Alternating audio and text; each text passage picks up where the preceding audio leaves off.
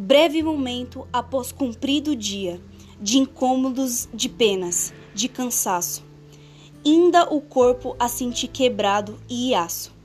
Posso a ti me entregar, doce poesia, dessa janela aberta, a luz tardia, do lugar em cheio a clarear no espaço.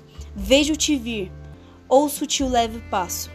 Na transparência azul da noite fria, chegas, o ósculo teu me vivifica, mas é tão tarde, rápido, flutuas, tornando logo a etérea imensidade. E na mesa em que escrevo apenas fica sobre o papel, rastro das asas tuas, um verso, um pensamento, uma saudade.